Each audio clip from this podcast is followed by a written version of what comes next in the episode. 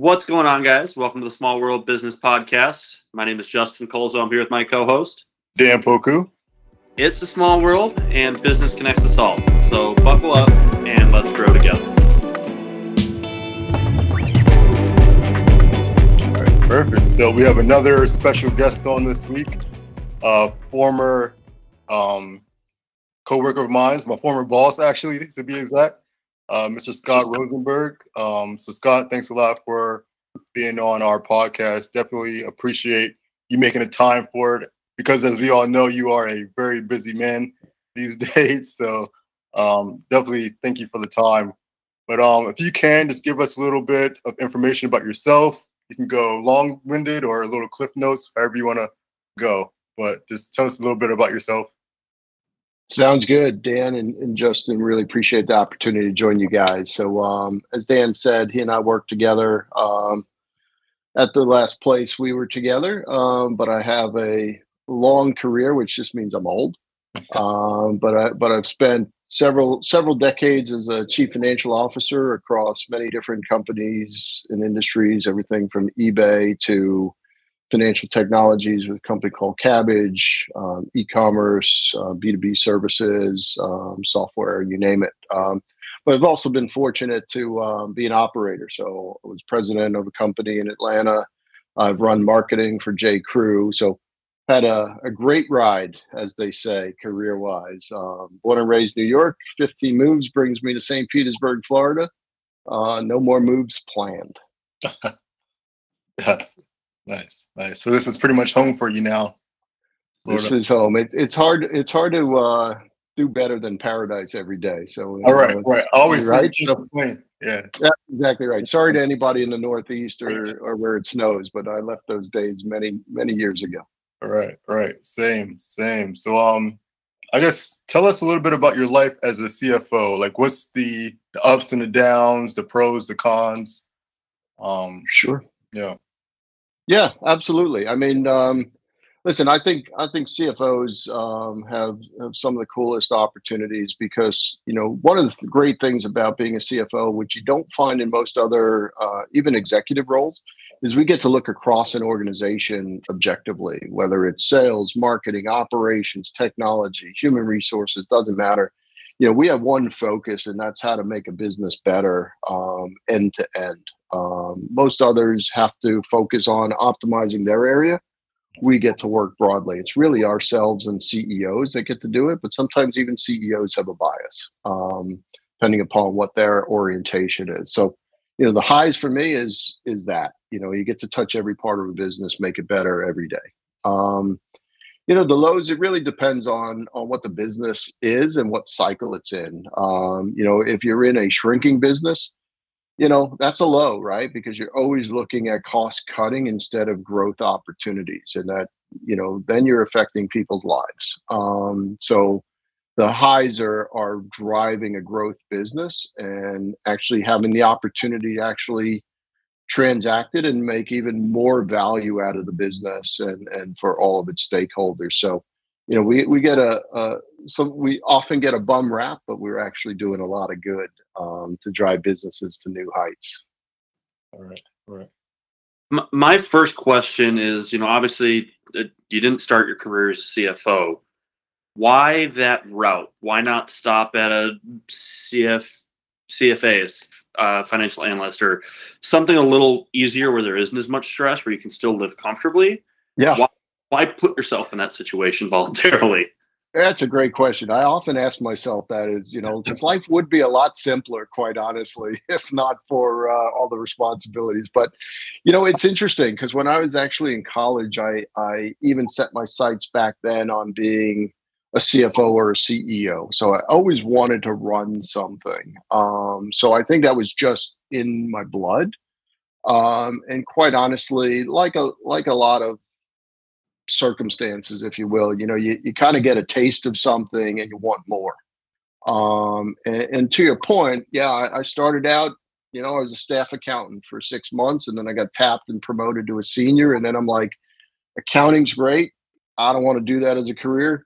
let me do some financial planning and management and shifted over there and started at the ground floor, learned more and expanded upon it and continue to get uh, additional responsibilities. So, you know, I think for me, it was just around um, just kind of wanting to have a, as large um, a canvas as possible um, to help run and drive businesses. Um, I'm a numbers guy, so that was natural for me. Um, and I think just just because I'm to me, I find business very simple, quite honestly, and I it really is just a sport. Um, and I kind of approach it that way. And I, and I'm a competitive sports guy, and I'm uh, you know I like to apply it in the, in the business world as well. Gotcha. Is there any, how do I put this? Is there like one initiative or change that you try to implement when coming into a company as a CFO, whether it be, um, let's say like a 401k change, changing um, providers, or even like with health insurance? I know that tends to be like a big, you know, topic as far as like cutting costs or finding like the best, you know, package for your employees. Is there anything that you kind of try to implement coming into a business? You know, I, I'd say first and foremost, my approach to all my businesses, quite honestly, and and I don't, I don't know that everybody takes this step, but they surely should, which is just, you know, I spend probably my first 30, 45 days learning, learning and listening, right? Um, so I can really understand not just, you know, you can you can see on the surface how a business is performing. That's that's great. That's kind of easy and doesn't take much.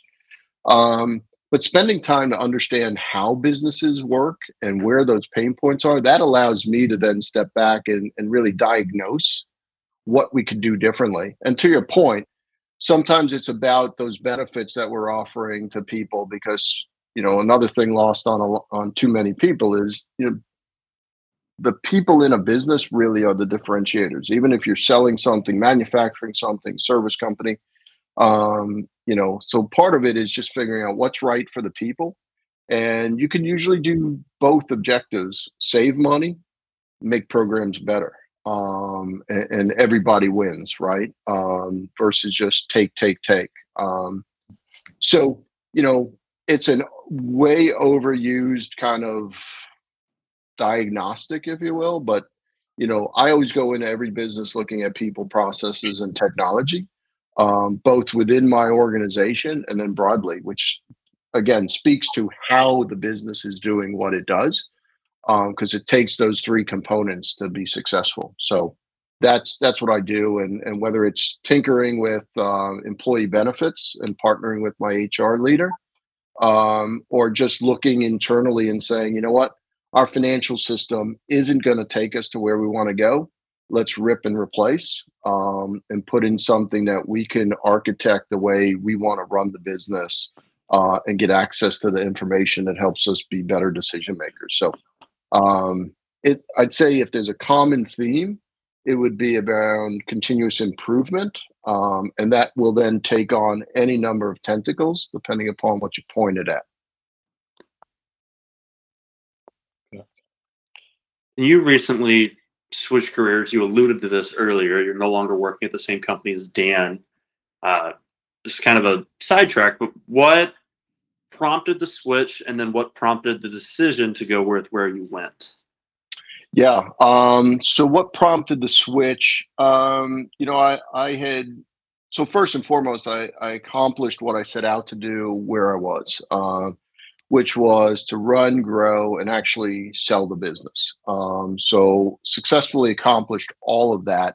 And while I could have done it for a second tour of duty, if you will, um, what I wanted to do, and, and, it's always more exciting to do it the first time than the second time. Um, so quite honestly, part of the impetus was I wanted to do that again in a in a new company, but also personally and professionally, I went into an industry that I'd never worked in before either. So I, I went into more of a professional services organization um, and want to bring what I have to offer to that company in that industry. I'll learn something new, that industry dynamic, that company nuance, but I'll also be able to to kind of overlay to that business all the same success formulas um, that I've been able to do before. So for me, it was um, it's always a tough decision to be honest because I built great relationships where I was, and that's always the hardest part, in my opinion, of making a change. But I know I left the the organization in great standing um, and built a great team that could go on without me and that's another you know kind of success criteria i have is you know no business should have to rely on me it should be able to work based on the great teams processes and, and technology that i've brought to it Gotcha. Gotcha. So when you do transition between employers, is there any like lasting impact you wish to leave on that previous company? Whether it be like your connection with your your team or other employees, or is there anything else? Yeah, I, I mean, for sure, the relationships. I mean, I, I can honestly tell you that, you know, I hired a financial analyst. I don't even want to tell you how many years ago, um, but let, let's just say over uh, 20 years ago. Um, I've been connected with him ever since. He's now a CFO of a golf technology company. Um, and he and I stay connected because we're friends um, not just because I hired him 20 years ago. Mhm. Uh, and and as I look across my career, I can give you uh, I don't know hundreds of those examples. Hundred might be too much. I need you 50 plus, um, maybe a hundred uh, examples of where those relationships just transcend where I am and what I'm doing. Uh, because I, I just I, you know I love the people I, I've had the privilege to work with. And by the way, it extends beyond those that I brought in or the teams that I work directly with, but you know, they could have been my head of HR or head of operations or head of sales. I just connected with my former head of sales out in LA two weeks ago when I was out there for the All Star game. And we started chatting like we never had 10 years in between the last time we saw each other. Um, it's just it's just part of what I do and who I am and and what I really gravitate towards. Yeah, yeah. That is the one thing I tend to hear the most at you know where I'm at now is that you know stay connected to Scott. Make sure you stay connected to Scott not only for your pool of resources but your uh, wealth of knowledge too. So I like appreciate that. there's a lot that you know I still want to learn from you. So that's um, definitely gonna stay connected on my end for sure. Always here, always here for my my peeps. Yeah. One thing that I found really interesting, Scott, how old are you today? Very um 58. 58. You, you're a spring chicken. You got plenty of life ahead of you. I, that's what I keep telling myself. but one thing that I found really interesting is when you mentioned part of the reason you took this new job was to learn and go into a new area and do some different things. The fact that at 58 years old you're still learning. Yeah. I'm a I'm a big believer that you can always teach an old dog new tricks. No. Do you find yourself going through everyday life still trying to learn new things? Is that like a, a motto behind what you do, or is it just kind of a career thing? You know, I, think I think as long as we're breathing, we're we're still learning. Um, it does tend because I am a workaholic. It does tend to be dominated by career um, and and opportunities. Uh, and by the way, learning for myself, but teaching to others, uh, which is you know two sides of the same coin, um, is also important, and that's part of what I do when I enter an organization. Is I help teach. Um, you know, personally, I think every human being is learning every day. You have a social interaction, and it goes the way you thought it would, or it goes the way you didn't intend it to. That's a feedback signal, right? Uh, that either I did something wrong, what I said was not received the way it was intended. So, you know, I think part of it is you just have to you have to constantly be aware and looking um, and listening for those signals so that you can get better. Um, so I do that, I think, in the background in my personal life. It's in the foreground in my professional life. Okay. Okay. Because I'm a big believer, and you know, as you listen to, I think more so the earlier episodes, I think Dan can vouch for this. I'm a big believer in building yourself a team around you.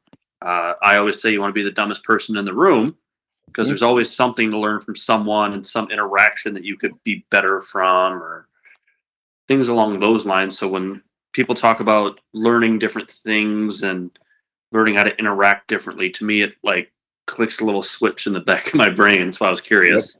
Yeah, and, and by the way, you know what I tell all my my kind of peer execs is most of the people in an organization don't report directly to us, right? Because if you think about an organization as a pyramid or a triangle, it's the people that work for us that have all the people. Um, so again, us execs, we do a little bit. Um, everybody else does, you know, carries the big weights, you know, uh, and therefore, to your point, without a team, there's not an exec on this planet that can get anything done. So I guess going along with that, are there any like qualities in particular that you look for when you try to surround yourself with certain people on your team? Yeah, I mean, um, you know, to to your point, Justin, as well. You know, being the dumbest person in the room, I, I think it's a matter of understanding what you're good at, but also understanding what you may not be as good at, and surrounding yourself with folks that actually complement you as opposed to you know if, if everybody's got the same skill set you're going to be single threaded you're not necessarily going to be much better um, even though everybody's going to have their different experiences but when you can start to build out this this chain of of knowledge um, that's where you can where you can drive difference um, in the workforce in people's lives in in customers you name it. So for me it's a matter of you know I know what I'm really good at. I know what I'm trying to accomplish, and the team I want to build are the people that can can kind of share the vision, and then do what they're really good at, and then collectively, there's nobody better than us. Okay. Now, let's sidestep a little bit. Obviously, a lot of what we talk about is everyday stuff. Uh, that being said, it is a predominantly business podcast. So let's take a look. We, you and I, Scott, more so, and Dan hopped in halfway through the conversation. Scott, we were having a conversation about the side hustle that you're starting. yeah. So let's deep dive into that. Uh, you know, we got your background, all that stuff, but let's deep dive into where your focus on the side is going now. Yeah, sure. Um, I appreciate the opportunity to do that. Listen, I, I'm I kind of have an entrepreneurial brain um, that's that's kind of stuck in a corporate world. Um, so I had the opportunity uh, a couple months ago to start thinking about um, you know what what do I want to do when the corporate gig is up. Um, so I actually am in the process of of launching an apparel brand that is going to be mission driven and focused on kind of ca- cancer patient, cancer survivors, cancer caregivers, um, and and the brand itself that's that's underway is called Radioactive. Where the the basis for it is I I personally I'm a three time cancer survivor, um, and I came to this idea first and foremost because I was thinking about my own fundraising um, in different events that I do, um, and then and then I started thinking a couple months ago, and really I wasn't even thinking about it. Just popped into my head, which is part of my challenge. Is things constantly pop into my head, um, and I usually can't get them out. But um, but it then it kind of grew into this concept of well, I can do more with this purpose. I can do more with this opportunity. I can do more with this this branding idea to not only maybe put a smile back on people's faces that are current cancer patients or cancer survivors or caregivers or whatever and also take some of those proceeds from from uh, kind of the the product sales and put it in the hands of those same consumers to say i want my 10% to go to this not-for-profit that fights this particular cancer or a, a broad cancer um, foundation so work in process. Um, probably be launched by the end of the summer. Um, it's it's kind of getting out there slowly, um, but that's um, that's going to be something that will be self fulfilling from the standpoint of doing good while I'm here. Mm. Mm. Yeah, and that's something that Justin and I talk about a lot, and it's kind of like become the main theme of the podcast, and kind of gotten away from the whole small world business, but still, you know, keeping that you know true to our core. But for me, I just started a um, nonprofit myself that will help like single parents, you know, obtain affordable housing. So for me, I've always thought that was like my purpose, like my why, you know, why I was put here. So you kind of touched on it with you know your clothing brand coming um, to fruition do you feel like that's like your why as far as like your purpose here on earth Yeah, I think I think it is part of my purpose. I think my other purpose is is the lives I've affected, you Mhm. know, in in the last 30 plus years that I've been doing what I'm doing. But, you know, that purpose requires kind of a lot of one-to-one interaction with with somebody else on the other side of that relationship. And I think what really takes it to a whole different level is being able to to kind of touch and and kind of impact somebody that I'll never meet, somebody that I- have a common link to because of the affliction that we've dealt with or had to deal with. Um, and there's just so many more people to impact. Um, and I think that is that is part of my I think my purpose. okay so does that then motivate you and kind of drive you to want to like get this thing launched and you know, Yeah. Yeah, I just need another 24 hours to every 24 hour day, and I'll, Yeah. I'll be golden. But Right. um, but yeah, just trying to trying to get it across the finish line. Um, I, I, need to put more focus into it and uh, and get it there. But uh, but I promise uh, I promise it will get there, and you will know about it when it does. yeah i can't wait i always say i need like two of me you know to deal with like the other because there's not enough time in the day to kind of do it all but you know hopefully at some point you know especially with my nonprofit like it's officially registered i'm waiting Yep. to get back from the irs but still there's that extra grunt work that i have to put in to kind of like the website and Yeah, it's exactly right. You know, setting it up was the easiest step. Quite Right, honestly, right. it's now now the hard work comes in. Right. everything else. Yeah, now it's everything else. But it's like finding that time to do everything else is the hard part. So, That's right. And like they say, sleep is overrated. So just sleep less and do more. All right, right. I can see you know, get on down the road when it's all launched. In, you That's know. right. Yeah. So, but Scott, my question is going to lean away from. Normally, I lean heavy into the mission side of things. Yeah. And and deep dive and divulge into that, but you kind of touched on your mission pretty heavily already. Uh, so I'm going to lean away from the mission side for once and talk more about the business side of things here. Is there is there a worry in the back of your mind about how saturated the apparel industry is, or no, because you're in such a, a niche area? Yeah. Um, a little bit of both, quite honestly. Um, I, I'm fortunate. I, I have a bit of a, an apparel background. I have a consumer background. I have an e-commerce background in, in my corporate gigs. So it's like I kind of know the know the devil I'm dancing with.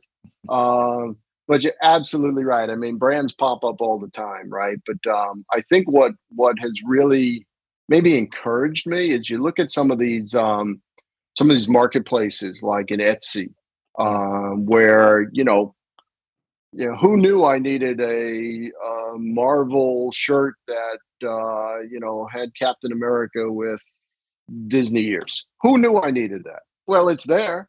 Well, Yeah. somebody needs it. Um, so I think something like that just says there's always an opportunity out there. Um, and I think if you if you have the right focus and you know you can connect, I think at the end of the day you got to really drive this connection because you know does a cancer survivor want to walk around with something that that identifies them as a cancer something? Well, probably not. And radioactive wear says nothing. It could just be a whimsical brand, but you know what? The person wearing it knows what it means. Um, so who knows? But it's a great question you ask because listen, the, the, the world is filled with brands, logos, and everything else that people need or don't need. Why one more? Why not? yeah. So was there intention behind the name then? It sounds like you didn't want to necessarily call out what it's representing, but at the same time have it kind of be known to that individual that's going to be wearing The yeah, yeah, it, it does. So, so when I when I came up with it for my fundraising effort, uh, it was I had just come off 37 radio radiation treatments, um, and you know, it was challenging, but wasn't you know it was necessary. And as I was thinking about it, you know, what hit me was, well, well, geez, I'll just be you know I'll just name my team Radioactive Rosie Will anyone know what that means? Absolutely not. You know, but I knew what it means. I knew what the what the what the source of it was, and you know, eh, now granted, I was in a fundraiser for cancer um, research, so everybody around me was was kind of in a similar boat. But hmm. yeah, for me, it was um, you know, it had that connection point, and uh, and I thought it was whimsical. But then again, as a eh, you know, a couple months ago, I thought it, it could be it could be more than self focused on my fundraising team name and more of something that I felt there's a broad audience that wants to well maybe not even wants to bond over something but has a bond whether they want it or not um and therefore hey let's rise up Yeah, like my dog's whining outside my door. Sorry about that. yeah, better him than me.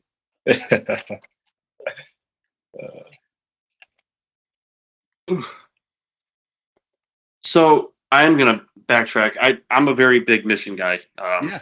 I, I, had a feeling I was gonna not be able to skip over it. Yeah, I was like, once you pass over, I was like, there's no way you're just not gonna come back to that.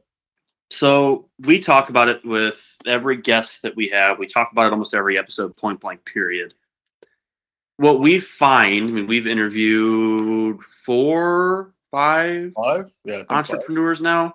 Yeah, all of them share one common trait, and it's that they find staying true to their mission is what makes them most successful.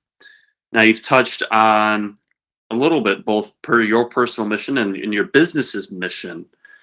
Uh, and so I think that having those two things divulged and separate is important. Do you think that there is a little overlap? So not only helping people going through what you've gone through or the caretakers or people that have that bond, but then also just helping everyone else. Is there is there room for overlap in those or are you trying to keep those two missions separated? Um not trying to keep them separated at all. I think I think they're inseparable um, quite honestly, in, in my case, um, because, you know, it would be one thing if I were sitting sitting on the outside looking in as an example let's say i just decided hey let me think about what market do i want to want to speak to well let me speak to you know people affected by cancer and i never was you know i think that still is a tremendous mission um, but it doesn't have that personal kind of connection to it. Um, so I think in my case that they're, they're inextricable. Now, it's not to say that I don't have a bunch of other ideas to do that are they kind of tap into some of my other passions and I want to share them with others, but it doesn't have that same deep rooting, if you will, if that makes sense. Yeah, absolutely. Yeah. Yeah. And I'm sure you get a lot of business ideas. It's kind of like how Justin is. He always has like a new you know, venture or yeah, mine's constantly rolling. When how do you know which one to kind of like take seriously and which one to kind of like, all right, scrap it. Let me kind of throw that in the trash and move forward. Yeah. well, well, first, first of all, I, I, you know, in everyday life, I usually run into something where you know you bang your head and you go, "Why didn't I think of that?" But there's a lot of things where I run into them and go, "Well, I don't see a solution for that." What a great thing I can solve. And then I Google it and it's there. Um, so you go, I've never seen it, but obviously it exists. So let's not go down that path. I, I think it's a matter of, um, you know, do you really, do you believe there's a there there, right? Um, can it be something that is worth investigating? And I say investigating because listen, at the end of the day, it takes capital to do these things, right? You gotta be, you gotta have the resources to to bring an idea to life. Um, and like I say, in corporate world, strategies are cheap, execution is expensive and hard. so is the case in small business. Like ideas are easy. Um, we have them all the time. Commercializing them, making them successful. I mean, that takes that takes guts and uh, and, and financial resource and, and just perseverance to make it happen. Um, so you want to be you want to be diligent. Um, you want to be um, really tough on them um, to to make sure they are worth that investment um, and can actually be something. Um, because again, everybody, you know, it's easy to come up with an idea because you want to make a lot of money. It's hard to come up with an idea that people actually want. Um, it's even harder to come up with something and create a need, not a want. Um, needs are long lasting. Wants are going to come and go. I like that. What's the mission for Radioactive Wear? Or excuse me, not the mission. What's the vision? Is what I meant to say. Words get mixed up. Where do you see it going? Um, you know, I, I'd love to see it um, really be something that knits together uh, this community and something that is a little bit less um, deep and daunting, um, and something that can even bring a smile to somebody's face because they just know one, they're not alone. Two, in interacting and buying something part of that's going to further advancement to help eradicate the problem. Um, you know, this thing, there's nothing that stops it from being global in this world because cancer knows no limits geographically. Uh, the internet allows us to have a bunch of faceless interactions from a, a human to human perspective, but still connect. Um, so to me, the vision is let's let's blow this thing sky high and you know bring some smiles raise a lot of money um and have fun with it because uh you know it's it's not often you can have fun with cancer but um again i, I don't say it lightly i my mindset is one that i don't let anything defeat me um nor drag me down so i want to share a little bit of that Gotcha. Now, is this something that you've been kind of lone wolfing, like doing yourself, or have you started to kind of build that team around you to get it over the finish line? Are you kind of like, Yeah, this is as bootstrapped as it gets, and it's uh, you know, if if I want, you know, if I want to ask somebody to do something, I better be looking in the mirror because it's coming back to me. It's like, get that done. Okay, I'll get that done. Um, yeah, no, it's it's me, myself, and I. I have obviously a support group around me, my family, Okay. um, that is well aware of what I'm trying to do and and ready, willing, and able to jump in and help spread the word. Um, but quite honestly, getting something up and running, Dan, you you you probably feel the same thing. I mean, one, it's on my back. Um, I got to do it. It's the vision is mine. The the connection, while they're all connected to it through me, um, through our collective experiences, it, it's mine. It's mine to uh, get launched, and then then I can start to um, kind of bring in others. And I'm I, I, take all help. Uh, anybody that says, "Hey, I can help you with that website," I'm like, "All right, let's get this done." Um, but but I'm carrying I'm carrying the burden. It's really not a burden. I'm carrying the passion Mm. um, of getting this thing done, and um, and until I get it seated, it, it's hard to um, it's hard to build a team around it because it's just Yeah. too early. Right, right. And I think that was my thing too, is that I have that vision of how I want things to kind of pan out and Right. play out. It's like bringing on people too early might cloud that vision in a sense. So it's like it's Yeah. kind of like, you know, do all the grunt work now and then Yeah. Surround yourself with people that connect to your vision or your mission and then kind of see where you can take it from there. Exactly, or it may even just slow you down, right? Yeah, Just, uh, because again, you you got to kind of got to communicate the vision. They got to get the vision, and and that takes time. Yeah. Um, you know, as opposed to you know it, you got it, you understand it, you drafted it. You you cut out the middleman essentially because it's all you, right? And Yeah. at least to get it up and going, and then um, then you're absolutely right. You can bring people in and. Um, and, and you don't have to worry so much about how long it's going to take because it's already there. You know, it's around nurturing it and growing it and making it all that it can be. Yeah, yeah, that's true. Now, I literally kept forgetting this. So, anyways, the side hustle that is radioactive wear is it relatively hush hushed in your everyday life to people like your friends and family, or is it something that you're like, I'm doing this, and then sidebar question: the people that do know, what's the support looking like? Yeah. Yeah, it is largely in my daily life it's hush hush because it's it is truly something that I, I'm now trying to bring up on the side and it, it doesn't have a place um, in kind of the my day to day, if you will. Um, you know, as, as it relates to the support system, they're probably even kicking me in the butt going, Where are you? How's it coming? What have you done lately? I'm like, yeah, I know, I know, I know. Um, and, and again, so so that inner circle um, is is there to help make sure it doesn't burn out, Mm. um, and it won't. Uh, it, it it absolutely won't. But um, but it, it's just that little kick that that makes sure it's moving forward. Um, even even some of the folks that uh, that I've partnered with in the commercial aspect that that are friends of mine they're like reaching back out and say hey did you have that conversation? I'm like i did. This is what i need to do next. And they're like okay let me know let me know what you need. So it's a great um, it's great to have those folks that are in the know um, but i'm i was also very mindful of not not making too much of it because the other thing i didn't want to do is create this broad expectation and then fail it. Um, so I, I'm trying to kind of nurture it. Um, and then when it's ready, w- good luck trying to stop hearing about it. All right.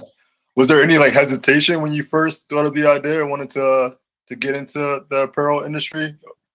Yeah, you know, it, it's kind of it kind of goes back to any any good idea. Um, Yeah. You know, I, I've I've had lots of ideas that were either before their time or too late, um, and those that were before their time, I really didn't do much with um, because I wasn't in a position to really have it be more than an idea. Mm. Um, but then I look back and go, I had that idea first. There it is. Had I only done something with it, but um, so for me, it was really a matter of, you know, I'm ready. I'm ready to do this. Um, and and I think and I think it could be something and and and for all the reasons we talked about. Yeah. There's something that we talk about a good amount. Uh, we refer to it as the imposter syndrome, and I think for you it goes in two different realms. For you, I think it starts with work as a CFO, more so when you were starting out in that upper level C-suite job. Did you ever like have a point where you're like, "What the hell am I doing? How would I get here? I don't really know what's going on." Did that happen to you? Did that ever click? Um, listen, the first time you do anything, I think you you kind of get that feeling. Um, you know, the first CFO role I had, I mean, I personally felt I was ready and capable. Um, but had I ever done it before? No. Um, so so there's this there's this churn in internally around. Well, you know, can I do this? Um, and then guess what? You do it. Um, and then you get another learning and you do that. And then now it becomes experience.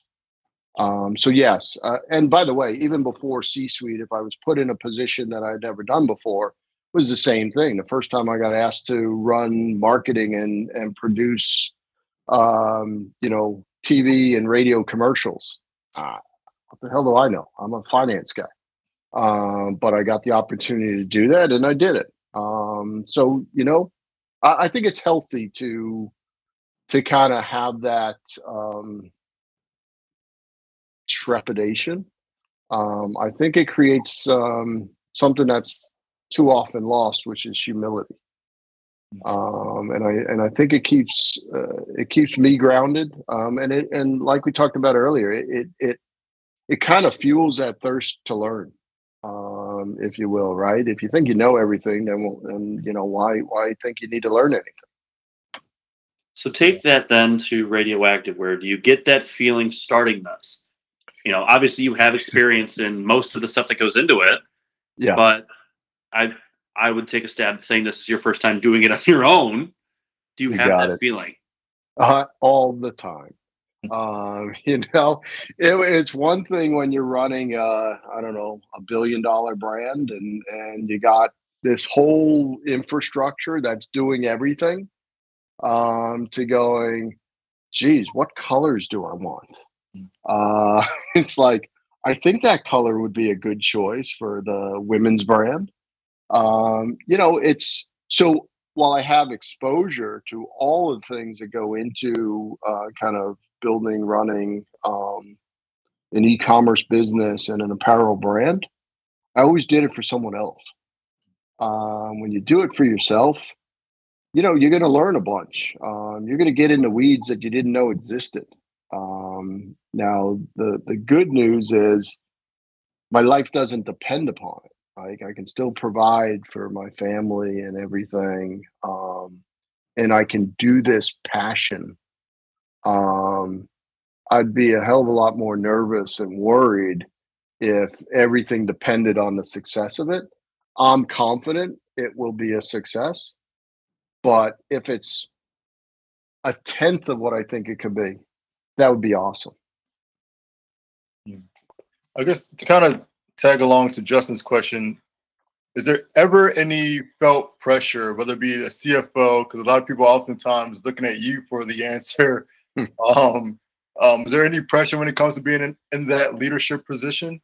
And you can take it with your clothing brand too. Is there any pressure to kind of make that be successful? Um, yeah, I, I mean, uh, we'll start with the corporate side of the of the question. I mean, you know, I often say to to other execs, um, you know, words words and messages matter. Um, you know, people look up in an organization and they're really listening intently on what's being said. Um, and if you say the wrong thing, the organization goes off in the wrong direction, um, or just feels doesn't feel the way that it was intended to make them feel. Um, so I think there is a lot of pressure at the top of an organization to to kind of know that people are looking towards you and to you for direction, confidence, um, meaning sometimes. Um, so yeah, the, it, it, it's it's pressure packed. And again, back to your question, Justin. You know, do I ever feel like I, uh, you know, that imposter syndrome? I mean, that first time when you're in that position and you're doing it, you're like, boy, I hope I got that message right. uh, you know, so I think it's natural. Um, you know, in radioactive wear, you know, the, there's the pressure. There's some, but guess what? All that pressure is coming from me. Mm. Um, you know, because again, it's it's one, not many people know about it, so it's not like there's this big brand that's waiting to be launched, and everybody's like, "Where is it?" It's like it's me going, "Where is it?" Uh, it's this great opportunity. Let's get to it. Um, so it's it's different. Now, my answer may change down the road when it's a thing. Um, but right now it's it's just kind of that inward pressure to make it a thing. It's funny that when you, when you're talking about radioactive wear and you said that you know you feel that feeling of you know is this the right decision? You feel it every day because I think every single person that, that Dan and I have talked to when I ask about imposter syndrome, I don't think there's a single one that's given a different answer besides all the time. Yeah, Right. yeah. Very true. Yeah. Yeah. And by the way, if you're not feeling it, then uh, maybe you don't. Maybe you don't need it enough. Maybe you don't. Um, you know, Oh, maybe you're just not thinking about it um, from somebody else's perspective. Um, and again, it it varies depending on what it is that you're you're trying to do. Um, but I think that pressure. I always find that that if you can put that pressure on yourself, then it's hard for you to feel pressure from others sometimes. Okay. Um, so you, you're almost like stress testing your commitment um, and, and, and kind of your your kind of um, fortitude to get it done. Yeah, yeah. And I think it also shows that you really care about what it is Yeah. that you're doing too. Because if you didn't care about it, then you know you wouldn't have those feelings or those second thoughts, or you know, all like the stresses that comes with it. Um, so I think it actually shows that you actually care about whatever it is you're trying to Yeah, accomplish. yeah. Or, or you know what? It would have been like any other good idea that gets thrown to the wayside, right? It's like Right. That was a great idea for ten minutes. All right, what's next? All right, all right. Um, yeah, that's good. That's good. Um, so I do have a question when it comes to eBay, because back in the day, eBay was like my thing. I used to buy anything and everything on eBay before Amazon, I would say. Yeah. Yep. Um, Now he buys it all at Goodwill. no, now I just get out the trash. But uh, can you tell me about your time at eBay? I know like you were very instrumental on them going public, if I'm not mistaken. But um, yeah, just tell me about your time at eBay. Yeah, yeah. I'll I'll set that that story straight a little bit. So it was a public company. So I was with a public company that they acquired. Okay. Um, so so I was with a company called GSI Commerce. So we we were kind of a uh, uh, probably the the largest e-commerce outsourcing company. So we did everything from building websites for for household brands um, and retailers that you all know. We built the web stores, so their online presence we created. We did all the package fulfillment, all the customer service, um, servicing, um, all the marketing and demand generation. So we were essentially those brands online. Um, we did it for hundreds of brands, um, and we acquired a bunch of companies. Ultimately, um, I was part of the team that sold that public company to eBay as their. It became eBay Enterprise, kind of focused on large retailers, as opposed to if you think about eBay, the heritage of eBay is connecting individuals, right? Buyers and sellers, uh, kind of consumer to consumer, almost, um, or small business to consumer. So we were the the large um, large merchant play. Um, so it was great, uh, great opportunity. Um, I joined a business that was sub 300 million, which I know is a big business. Um, but in eight years, we went from 300 million, just under 300 million, to 1.8 billion uh, in eight years' time. So it was a great, great run and experience, and I got to do probably eight different roles in the financial realm eh, up until uh, and including becoming CFO of eBay Enterprise um, under under eBay. So it was again great experiences. I got exposure to PayPal when PayPal was part of eBay before they split. Mhm. Um, so again, it it just reinforced a lot of my e-commerce, my marketplace learnings, um, payment tenders, you name it. It was uh, it was just a, again one of those special opportunities um, that uh, that I was a part of. Gotcha. So I end every episode that we bring a guest on with a question that piqued my interest when Dan first asked it to our first guest. And I'm going to take this twofold because you are uh, doing both a full time job and a little bit of a side hustle. So if you could leave behind one piece of advice for someone starting a business and then go one piece of advice for someone working full time trying to grow in their career, whether they're starting a business or not, but someone working full time with other stuff going on. What are those two pieces of advice? Yeah, um, great.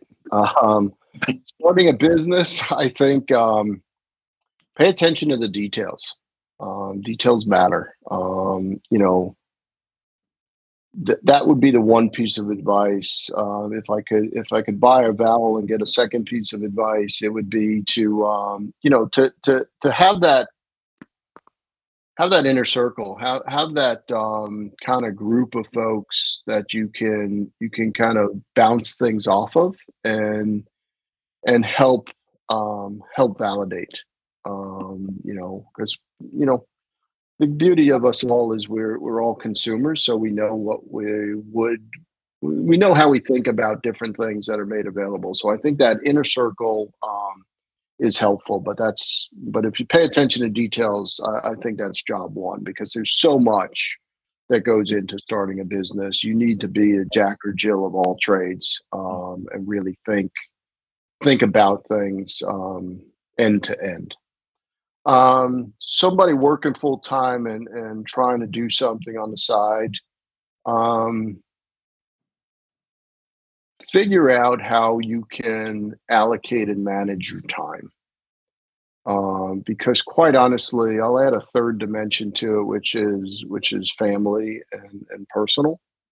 Um, you know, you need to you need to allocate time to to kind of take care of it all.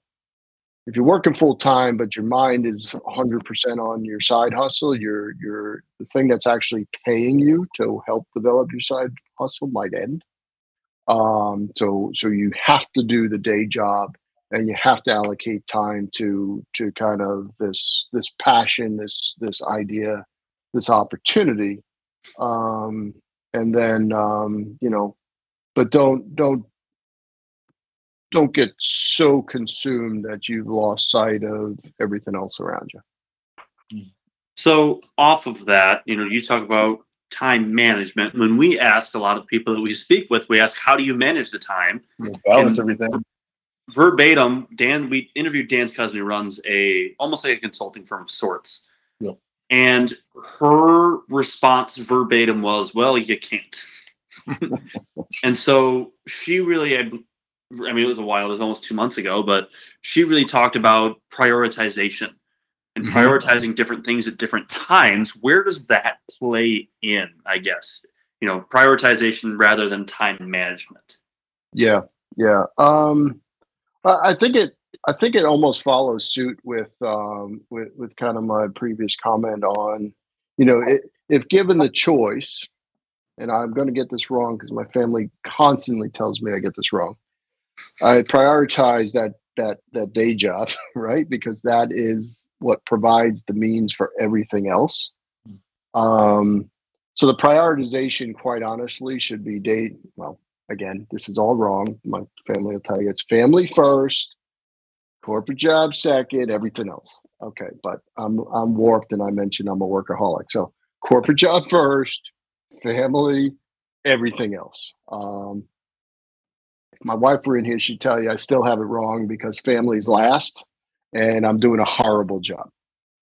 She'd be right. I guess my, my last question is kind of connected to Justin's question, but for that aspiring CFO, what's like a piece of information or a nugget you would give them to kind of help them along the way? Because like everyone may want the title of CFO, but not necessarily know what comes with that title. So, what's Yeah. like a piece of advice you may give to like an upcoming CFO? Um, uh, one, be careful what you ask for. Um, you know, go go in it with both eyes wide open. Listen, it's um, it's very fulfilling. It's very rewarding. Um, you, get to affect so many things. Um, it, it's not for the faint of heart. Um, it's not easy. Um, but just you know, if if you want, if you, if that's what you want, go for it. Um, the other thing I would say is just be a better listener than talker. Um, just really learn learn what drives your business. Um, it will make your life that much better and easier. Um, I, I remind everybody that I work with that the financials are always lagging indicators. They are they are the result of everything else that's been done by the people processes in a business. If you understand what's happening upstream, you you will affect the outcomes, which are the financials. Um, so just because you're CFO doesn't mean that you can make a difference if you're not affecting how business is done. Uh, I'm verbatim in quotes wrote down "Go in, bucked eyes wide open." I think I might be the saying of the uh, of the week. I like that one. Uh, Scott, we end every episode with or without a guest. A question for my big book from Target: three thousand questions about me. Awesome. Give give me a number one to three thousand. Favorite number nine, going right to the front of the book. There you go. It should be easy for I'm you, ho- Justin. I'm hoping the easy questions are up front. And question 3000 is how are you going to solve world hunger? Yeah. Um, I don't know how much I like this one, but I'm going to ask it anyway. Uh, what living person do you most despise? Oh boy. Oh, I, I don't want to make this a political uh, meeting, and I'll alienate at least half of your audience. Um, I'm just going to go right now. Donald Trump. I just got to go there. That's fair. Yeah, that's my my answer as well. So, sorry to you Trumpsters, but you'll, Yeah, you'll right. learn. You'll learn another day. I don't. You can I'm not pick. You can pick one, Justin. I'm not even sure that I really have an answer. I mean, I I really go about life trying not to hate anyone. So I don't. I don't know. That's bizarre. That's Some fair. people make it really hard, though. That that's a very fair. point. Some people just are asking to be hated. try. You That's try. right. Yeah, you try. But- You wanna Dan, give me a another one? random number that's not nine. Um, going with Scott's Logic. Uh, let's go twenty-five. Twenty-five. I should be able to find that one quickly. Yeah. Oh, there we go. Who are your favorite writers? Wow. Um, Much better question. yeah. Let's see. Um, I don't know that um, this is going to really, really play well because it's it's more. He's a writer of um, kind of these um, documentaries, if you will. So I'll take it out of the the actual literary world and and just think of it more from a, a director and writer of of kind of the the collections. Um, you know, it would be Ken Burns. Um, I think from from a somebody that's connecting us with different things in history that I think um, again similarly bring us all together. He's he's not he's not a writer like a, a Stephen King, who I also like because I'm a horror buff, but um, but I think Ken Burns allows us to to really learn about things that are important in American history um, in a way that um, maybe makes it a little bit more consumable for more people um, because of the way he's done it, whether it was jazz, um, whether it was um, the Civil War, whether it was baseball. Um, he just did Muhammad Ali. Just a great series of, of knowledge that he's he's woven together um, in a very consumable um, manner. It's a horrible answer, by the way, but um, but I'm go- I'm going to stick with it. Dan, Um, you said how many? One, two, three. pick fourteen. I don't care. Oh, I thought there was I didn't. I didn't write the book, dude. I thought you said there was a number attached to it. Um, favorite. It's more so she's a poet, and I would say Maya Angelou, Mm. as far as like one of my favorite writers. Just uh, the works of art, I would say that she kind of put together are very like instrumental to me, and they always like resonate to you know my logic and my thinking. So, um, say yeah, Maya Angelou for sure. I would say Simon. I'm going to take this a totally different route than either of you guys. I'm going to say Simon Sinek. Uh, I think that his route on leadership and business Yeah. development is unmatched. Um, that being, and, and even just his TED talks outside of his writings are phenomenal. But my favorite book is and will remain Green Lights by Matthew McConaughey, who is blatantly not a writer. The only book. Um, but in regards to just overall writings, I would definitely say Simon Sinek uh, Yeah. has definitely put a lot of good stuff out there. That, that's a that's a great one, and I think what he does really well is he takes these these concepts and just makes them so simple to understand and, and drive. Um, you know, start with why is a fantastic um, kind of grounding for companies to think through. Um, yeah, I, I would agree with you there. That's that's a great one. Uh, Scott, where on social medias can our follower, our followers, our listeners find you? Uh, you have Instagram, LinkedIn, any of that stuff that you use pretty actively? Yeah, I'm on LinkedIn. Um, I'm on Facebook. Um, I'm on Instagram. But if you ask me what my handle is, I, I know it's like New York Rosie nine. That's where I got the nine. That's my jersey number when I play baseball. Um, so so um, I'm all those places. But uh, if you if you reach out to me, I'll probably see you more on Facebook or LinkedIn than I will on Instagram. But um, but that's where I'm at now. But once I launch this brand, I got to be everywhere. So Yeah. I may I may have to figure out how to TikTok, but I'm really dreading it. I'm would love not to see a looking forward TikTok. to that. Yeah, I would love to see a TikTok. Of yeah, I'm sure you would. And that's where I have to surround. Remember, we talked about surrounding yourself with people that are really good at things? yeah. That's a great example. Oh man, can't Well, wait. Can't wait. Scott, we absolutely appreciate Yeah. your time. It was a great conversation, and Yeah. you know, Dan, thanks for having a such a great connection.